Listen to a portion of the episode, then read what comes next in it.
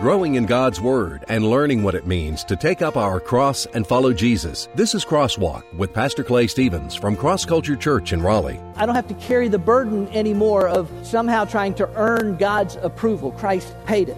I don't have to worry ever again about the possibility of going uh, to hell because Christ has saved me. Christ paid it. Is there freedom in Christ? The short answer to that is yes. Free in Christ. That's a great statement and a great truth for those who know Jesus Christ as their personal Savior. Because of Christ's sacrifice, we understand that we are free from the penalty and power of sin over our lives. But is our freedom unrestricted? Since there is freedom in Christ, because I'm set free in Christ, does that mean that I'm free then to basically do whatever I, I want to do? Short answer to that is no. Hello and welcome to Crosswalk. Today in our series Crossroads, we come to 1 Corinthians chapter 8, where the apostle Paul is going to discuss Christian liberty. Earlier in 1 Corinthians, Paul had addressed various false teachings and ideas that had infiltrated the church. Paul's already dealt with the antinomians who said, "Hey, we're saved by grace. You're set free in Christ. Uh, your body, you're leaving that behind anyway. So just do whatever you want with your body." And he's already dealt with the ascetics who said, oh, the body is bad, the body is terrible, the body is unredeemable, so don't do anything that would bring your body pleasure. He's already dealt with both of those things and those, those false ideas. So in chapter 8, he's kind of bringing together this overall idea of what does it mean to have this liberty in Christ. Today, we're going to see in chapter 8 that Paul wants us to understand that while there is liberty in Christ, that doesn't mean that we are unrestricted. Here's Pastor Clay to explain.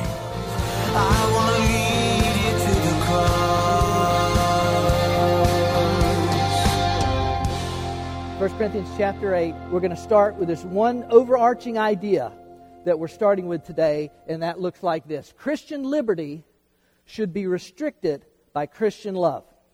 Now, let's see what happens. 1 Corinthians uh, chapter 8, beginning in verse 1. Now, concerning things sacrificed to idols, we know that we all have knowledge. Knowledge makes arrogant, but love edifies. If anyone supposes that he knows anything, he is not yet known as he ought to know. But if anyone loves God, he is known by him. Therefore, concerning the eating of things sacrificed to idols, we know that there is no such thing as an idol in the world and, and that there is no God but one. For even if there are so called gods, whether in heaven or on earth, as indeed there are many gods and many, and many lords, Yet for us there is but one God, the Father, from whom are all things, and we exist for him, and one Lord Jesus Christ, by whom are all things, and we exist through him. Notice the equality there between the Father and the Son. Verse 7 However, not all men have this knowledge, or do not have it perhaps to the same degree as others. But some, being accustomed to the idol until now, eat food as if it were sacrificed to an idol, and their conscience, being weak, is defiled. But food will not commend us to God, and we are neither the worse if we do not eat, nor the better if we do eat. But take care that this liberty of yours does not somehow become a stumbling block to the weak. For if someone sees you, you that have knowledge, dining in an idol's temple, will not his conscience, if he is weak, be strengthened to eat things sacrificed to idols? For through your knowledge, he who is weak is ruined, the brother for whose sake Christ died. And so, by sinning against the brethren and wounding their conscience when it is weak, you sin against Christ. Therefore, if food causes my brother to stumble, I will never eat meat again so that I will not cause my brother to stumble. Okay. All right. What do we got here? Let's talk about it. 1 Corinthians chapter 8, looking at this whole idea of what's what's going on and all that sort of thing. And as we as we dive into right from the very beginning, we run smack dab into another by the way, do you know that smack dab is actually a, a word? It's actually a term. Uh, I looked at as I, as I was writing out my manuscript, I, I thought smack dab. Well, people know what that means. But sure enough, it's in Webster's dictionary. So that's the thing. Anyway, we run smack dab into another one of those, those cultural uh, actions that for us seem to have no relevance, seem to have no uh, connection. because I, I freely confess to you, I do not get to the grocery store a lot. But the last time I checked, Food Lion, Harris Teeter, Publix, not even Whole Foods or Lidl's has a section in their meat department labeled fresh idol meat. So we, we, we look at something like this and, and we say, oh, okay, I don't, I don't get that. Just, there's no connection for that to me. We, we, don't, we, don't, we, we don't eat meat sacrificed to idols anymore. And, and that's true in the culture in which we live today. There are places in the world that could still be a concern, uh, and we forget about that. We, we, we think that it's all about us and just right here. But we, we, we run into these situations where, again, we think, okay, that's not but what I've said earlier and what I keep saying about this is that the, the cultural custom vary from time to time or place to place, but the biblical truth never does. You, you, you could, look at it, you could look at it this way. Uh, cultural practices may change, but the biblical principles never do. And there's, a, there's an underlying biblical principle that comes through even in this whole discussion on whether I can eat meat sacrificed to idols or not. Now, Paul starts out by, by saying there up early in the chapter that, that we all have knowledge. In other words, on this subject, essentially what he's saying is we understand that, that everybody that's a follower of Christ has, has the knowledge or has the concept that there's really only one God. There's, there's really only one uh, true God. But, he indicates, not everybody may not understand or comprehend or have, have made that truth such a, a, a part of their life that, that, that, that they just understand it and, and they can deal with it and they understand the whole meat sacrifice to idols and all that kind of stuff is not a problem. What you and I have to remember is that the ancient world is running over with false gods, idols, temples, all over the place. Earlier in the, in the book, we already discussed uh, the temple of Aphrodite, the great, this magnificent temple to Aphrodite, the, the, uh, the, the God of, of, uh, of fertility and, and, uh, and love, and, the, the practice of the Corinthians and, and whoever came into town to, uh, to, to worship Aphrodite by paying to have sex with a temple prostitute. That was just one of many temples to many gods. There were, mytholo- there were Roman mythological gods, there were Greek mythological gods, there were local, regional. There's gods for everything. There's pantheistic, they're, they're everywhere. There's gods for everything. There's temples for everything. And virtually all of those gods, all of those idols, all of those temples, virtually all of them had some type of animal sacrificial system. And so, just from the sheer quantity, from the sheer amount of it, some of the meat from the animals sacrificed on those altars would make their way into the marketplace or make their way into a, uh, a temple social setting, uh, essentially a, a restaurant idea where people could come in and could eat some of the meat that's freshly prepared for them. Just the sheer amount of it caused that to happen.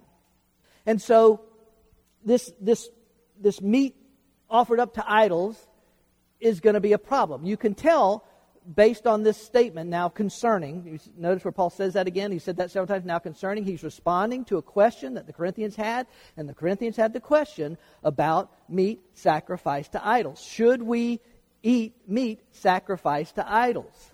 Clearly, uh, it's, a, it's a source of discussion, of debate, probably of discord between the Corinthians, because as we've already seen throughout the letter, the Corinthians seem to love to fight. I mean, they seem to love to fight and argue about pretty much everything. I'm, I'm glad churches don't have that problem anymore, aren't you? Churches don't have that, have that problem.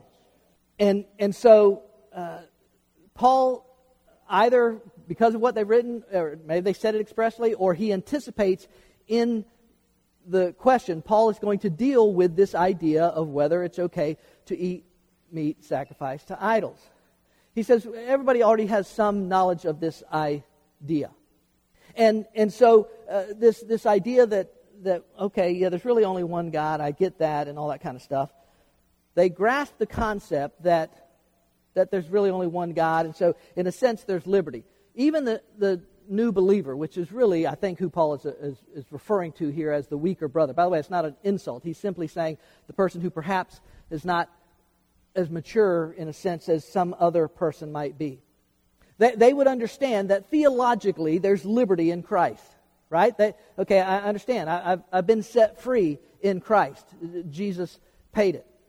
I, I, don't, I don't have to carry the burden anymore of, of somehow trying to earn God's approval. Christ uh, paid it. I, I don't have to worry ever again about, uh, about the possibility of going uh, to hell because Christ has saved me. Christ paid it. Uh, theologically, they understand. And, and we can say, Praise God, hallelujah, j- jump a pew. Theologically, there's liberty in Christ. But what about practically? In other words, what about in the everyday application of my life? Okay, theologically, I understand. I'm set free in Christ. But what about practically? Here's this practical thing with this whole meat stuff. What about practically speaking, the everyday occurrences of my life? Is there freedom in Christ? The short answer to that is yes.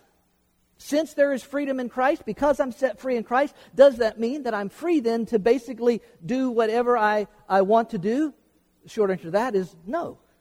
See, Paul's already dealt, y'all know this if you've been coming, Paul's already dealt with the antinomians who, who said, hey, uh, we're saved by grace, you're set free in Christ, uh, your body, you're leaving that behind anyway, so just do whatever you want with your body. And he's already dealt with the ascetics who said, oh, the body is bad, the body is terrible, the body is unredeemable, so don't do anything that would bring your body pleasure. He's already dealt with both of those things and those, those false ideas. So in chapter, here in chapter 8, here in chapter 9, he's kind of bringing together this overall idea of what does it mean to have this liberty in Christ? What, what can I do? And as I said, Paul anticipates that this, this stuff with the meat is a problem for the, the, the, Corinthian church. And so he gives some warnings about this liberty that you and I have in Christ. And the first warning looks like this Watch out for your greater knowledge leading to arrogance. Watch out for your greater knowledge because you're a little more mature or maybe you're a little farther down the road in your relationship to Christ Watch out that it doesn't lead to arrogance in your life. Now, watch what he says. I'm going to read it uh, from, the, from the screen. Now, as concerning food offered to idols, we know that we all have knowledge. Knowledge produces arrogance, but love edifies. So if anyone thinks that he knows anything, he knows nothing as yet he ought to know. You, understand what he's saying there? If anybody begins, oh, yeah, I've got this down, uh, Paul says, no, you don't got it down. If that's what you think, you don't got it down. He knows nothing yet as he ought to know. But if anyone loves God, the one is known, this one is known by him. So concerning the eating of foods that are offered in sacrifice to idols, we know that an idol is nothing in the world, and that there is no other God but one. For there are those who are called gods, whether in heaven or in earth, as they are as there are many gods and many lords. But for us there is but one God, the Father from whom all things and for whom we exist, and there is one Lord Jesus Christ through whom we are all things and through whom we exist. Paul says we all have this knowledge. We all understand there's really only one God. And so, in that sense, uh, yes, you're right. There's no, the, the, the, the meat is just the meat. It's just, it's just food. Food is not what qualifies us to God or unqual- disqualifies us from God, or uh, that, that's, that's really not matter. And, and some of you have really gotten a hold of that idea, but, but, but watch out. Watch out that, that your knowledge, that this idea that, oh, I, am set free in Christ, I, none of this stuff on earth, none of this stuff I do, none of this can bother. Watch out that it doesn't lead to, to arrogance, is the way it's translated in the New American Standard. In, in Greek, the word is phusio. It means to, to puff up or, or to be puffed up. And, and that's what pride, that's what arrogance does. It puffs us up. And we're going to get to, to the solution here in just a minute. But already in verses 1 and 3, he's already saying love is the solution. Love is the solution to the pride that wants to puff you up. Pride puffs up, love builds up. And it is always God's desire, listen to me, ladies and gentlemen, it's always God's desire that the body of Christ would be built up and not puffed up. So he says, watch out. Watch out that, that your knowledge and the fact that you, that you have this, that, that that doesn't become a source of, of, of pride and arrogance for you. And look what I, oh, I, have I've got this down. I've got this figured out. Uh, y- y'all may not understand this. This may be a problem for y'all, but I have no problem with this. Watch out. Watch out for that. And then there's a second one in here. He says, he says watch out for your less knowledgeable brother or sister. Let's read that part in verse 7. However, not all men have this knowledge. But some, being accustomed to the idol until now, eat food as if it were sacrificed to an idol, and their conscience, being weak, is defiled. But food will not commend us to God. We're neither the worse if we do not eat, nor the better if we do eat. But take care that this liberty of yours does not somehow become a stumbling block to the weak. For if someone sees you who have knowledge dining in idol's temple, will not his conscience, if he is weak, be strengthened to eat things sacrificed to idols? For through your knowledge, he who is weak is ruined, the brother for whose sake Christ died. In, in, in, this instance, when I say watch out, I don't mean watch out like I did for arrogance. In this case, I mean watch out. Watch out for them. Take care for them. Make it your mission to protect your brother or sister in Christ. And, and it's my conviction that he's referring to those who are probably newer in their faith, probably have not been walking with Christ as long. Now, I should say that some people believe that the Apostle Paul is actually talking about people who have not even gotten saved yet. But for me, the fact that Paul uses the term brother rules that, uh, that possibility out for me. I think that Paul is talking about those who have come into a relationship with Christ. Theologically, they, they may not know a lot yet, but they know that Jesus Christ has died to pay for their sins. They know that He has called us to follow Him. If they come out of a Jewish background, which many of the earlier early believers did, if they come out of a Jewish background, then they certainly know the Ten Commandments. They certainly would have known Exodus 20, verse 3, you shall have no other gods before me. So they're new in their faith. They're young. They're excited about following Christ and, and, and following Him. So imagine, imagine their struggle.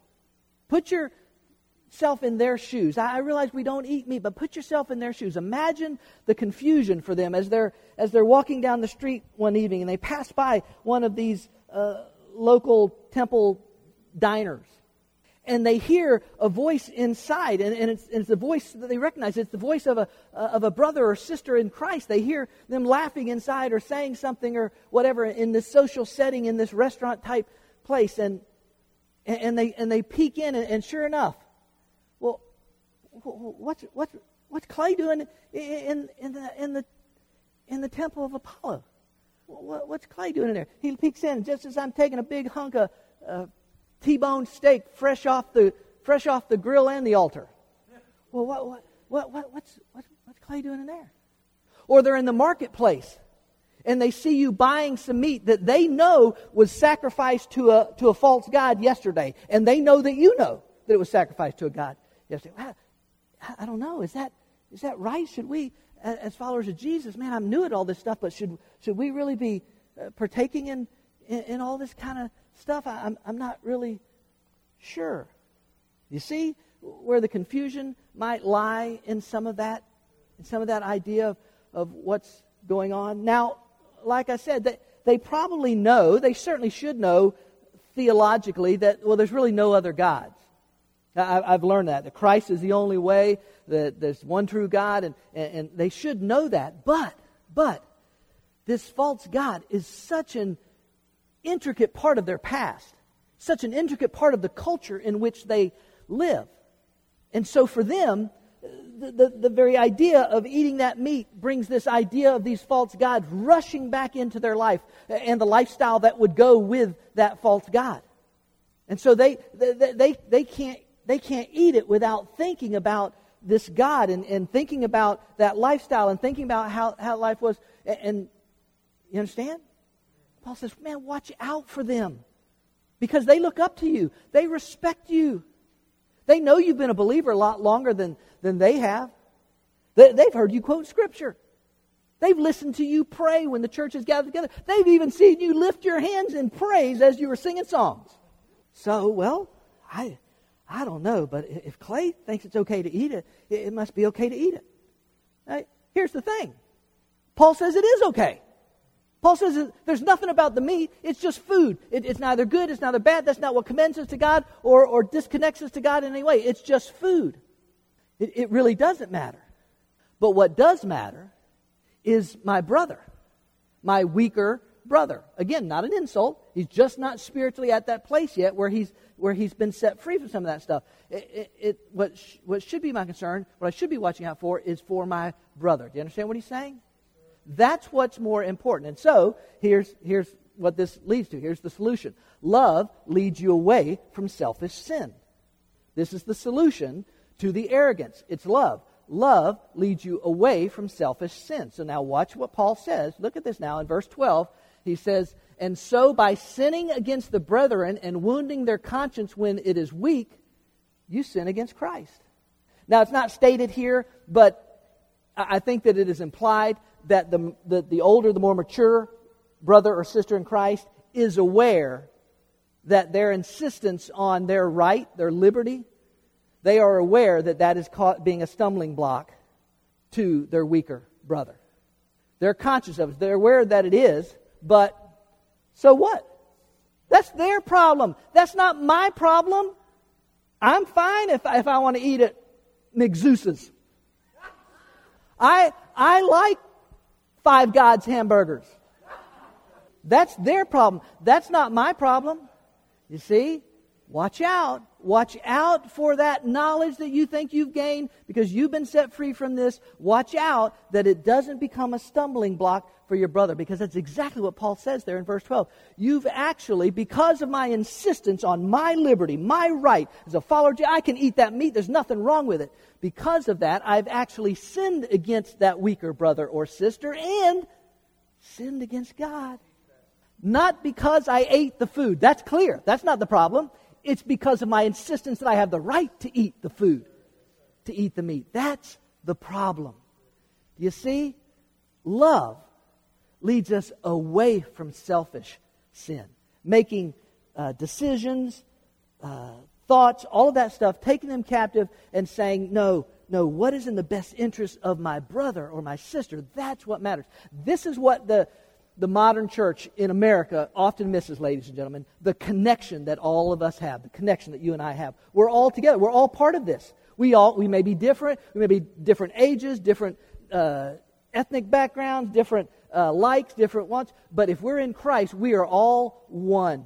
And the concern should be for all others. And we lose that in America because of our independence and our, and our liberty and our, our freedoms. So, so it leads us away from selfish sin. And here's what else love does finish it up love leads you toward selfless sacrifice, leading you away from where God doesn't want you to be and leading you to actually to where He wants you to be, what exactly is the picture of Christianity. Verse 13, look at how it finishes. Therefore, if food causes my brother to stumble, I will never eat meat again, so that I will not cause my brother to stumble. Wow. You know, people that think that being a Christian is easy, oh, it's nothing to be a Christian. People that think that don't have a clue of what it actually means to be a Christian. Because much of the Christian life is a life of sacrifice, a call to sacrifice. And that's hard. Can we say that? It's hard for me to, to give up my way or my rights or my wants. But that's what happens with God's type of love. It'll lead us toward a selfless, denying ourselves, a selfless sacrifice. But, but it's not fair. Why do I have to eat a bean burger just because this lady can't get over the fact that it's meat sacrificed to an idol? Watch out. Watch out for that knowledge that leads to arrogance. Oh, and besides, what has fair got to do with it anyway? Aren't you a follower of Jesus Christ? Do you, do you remember what the Apostle Paul said to the church in Rome? Romans chapter 12, verse 1. Therefore, I urge you, brethren, by the mercies of God, to present your bodies a living and holy sacrifice. I'm not sure that sacrifices have any rights. Acceptable to God, which is your spiritual service of worship. There's your true worship. Do you remember what he said to the church in Galatia? Galatians chapter 2. I have been crucified with Christ. I've been, aka, I've been put to death with Christ. And it's no longer I who lives, but Christ lives in me in the life which I now live in the flesh, yeah, I'm still here, I'm still alive, but now I live by faith in the Son of God who loved me and gave himself up for me. Translation, I'm living for him, not for me. My rights don't matter. Do you remember what he said just a couple of chapters back in the same letter, 1 Corinthians chapter 6? Or do you not know that your body is a temple of the Holy Spirit? All this talk of temples and sacrifices, look at how it comes home for the follower of Jesus. Do you not know that your body is a temple of the Holy Spirit who is in you? whom you have from God, and that you are not your own? For you've been bought with a price. Therefore, glorify God with your body. Well, how can I do that? By selfless sacrifice. By putting your brother or your sister, who may be struggling in this area, may, may have difficulty in this area, by putting their priority first. By, by, by, by not allowing them to, to stumble or be damaged or be ruined. The, the, idea being not, not ruined in the sense that they fall from grace. That's impossible for a follower of Jesus Christ. But ruined in the sense that their, their, their walk with Christ has been derailed. They, uh, now they're, they're caught up in this whole idol thing and should I eat this meat or what does this meat mean or oh, I'm taking a bite. Oh, that, that I, I, selfless sacrifice means to let go of all of that kind of stuff. Okay, all right, all right. Okay, clay, clay, clay, clay. I get it. But come on. You said it yourself at the very beginning. It, there aren't a lot of idols around here. There aren't a lot of false temples around here. There's some, maybe not too many, but there, there aren't many animal sacrifices. I, am probably not going to have to worry about uh, whether the meat I, I, bought is, is from an idol or not. I, I just don't. What is, what is the takeaway for me? What does it mean for me in, in, in my life? Here's what it means it means the priority of the other. The priority of the other. Whatever the situation or the case might be, and, and, you, and, and it might vary from life to life or situation to situation. But the, but the realization that, that if, if I do this because I believe I can, or I'm all right, or I'm set free in Christ, or I have whatever, but there's the potential to cause my brother over here to misunderstand, or to stumble, or to, to have a problem with this, or to lead him into something that, that, that, that I shouldn't, is not going to be good for them, then I just won't do it. Now, uh, let me just say this. That doesn't mean that Paul never ate meat again. Maybe he didn't. He certainly didn't if he was ever around anybody that struggled with this idea of eating meat sacrificed to idols. I don't know. But the point is, what Paul is saying is, is the other person, their, their spiritual vitality in Christ is more important than my liberty in Christ. Christian liberty should be restricted. Of my own choice, by the way. Christian liberty should be restricted by Christian love. It keeps us, leads us away from selfless, selfish sin, and leads us towards selfless sacrifice. And when we get that, man, we're a long ways toward who God has designed us to be. Selfless sacrifice. If you think about it, that is the life we're called to as followers of Jesus Christ. And as Pastor Clay explained today, it is the overarching principle that guides even our liberty in Christ. Certainly, eating meat sacrificed to idols is not a big concern in our culture today, but the biblical principle of putting my brother's or sister's needs ahead of my rights or liberty is a principle that never changes.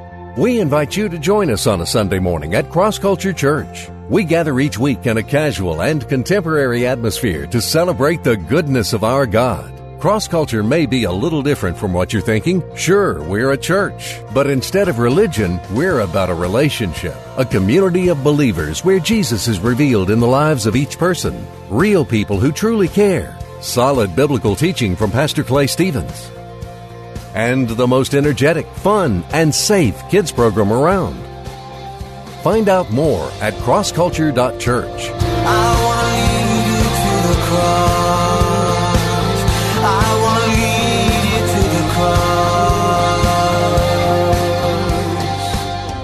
Cross Culture Church in North Raleigh, taking the cross to our culture and taking our culture to the cross.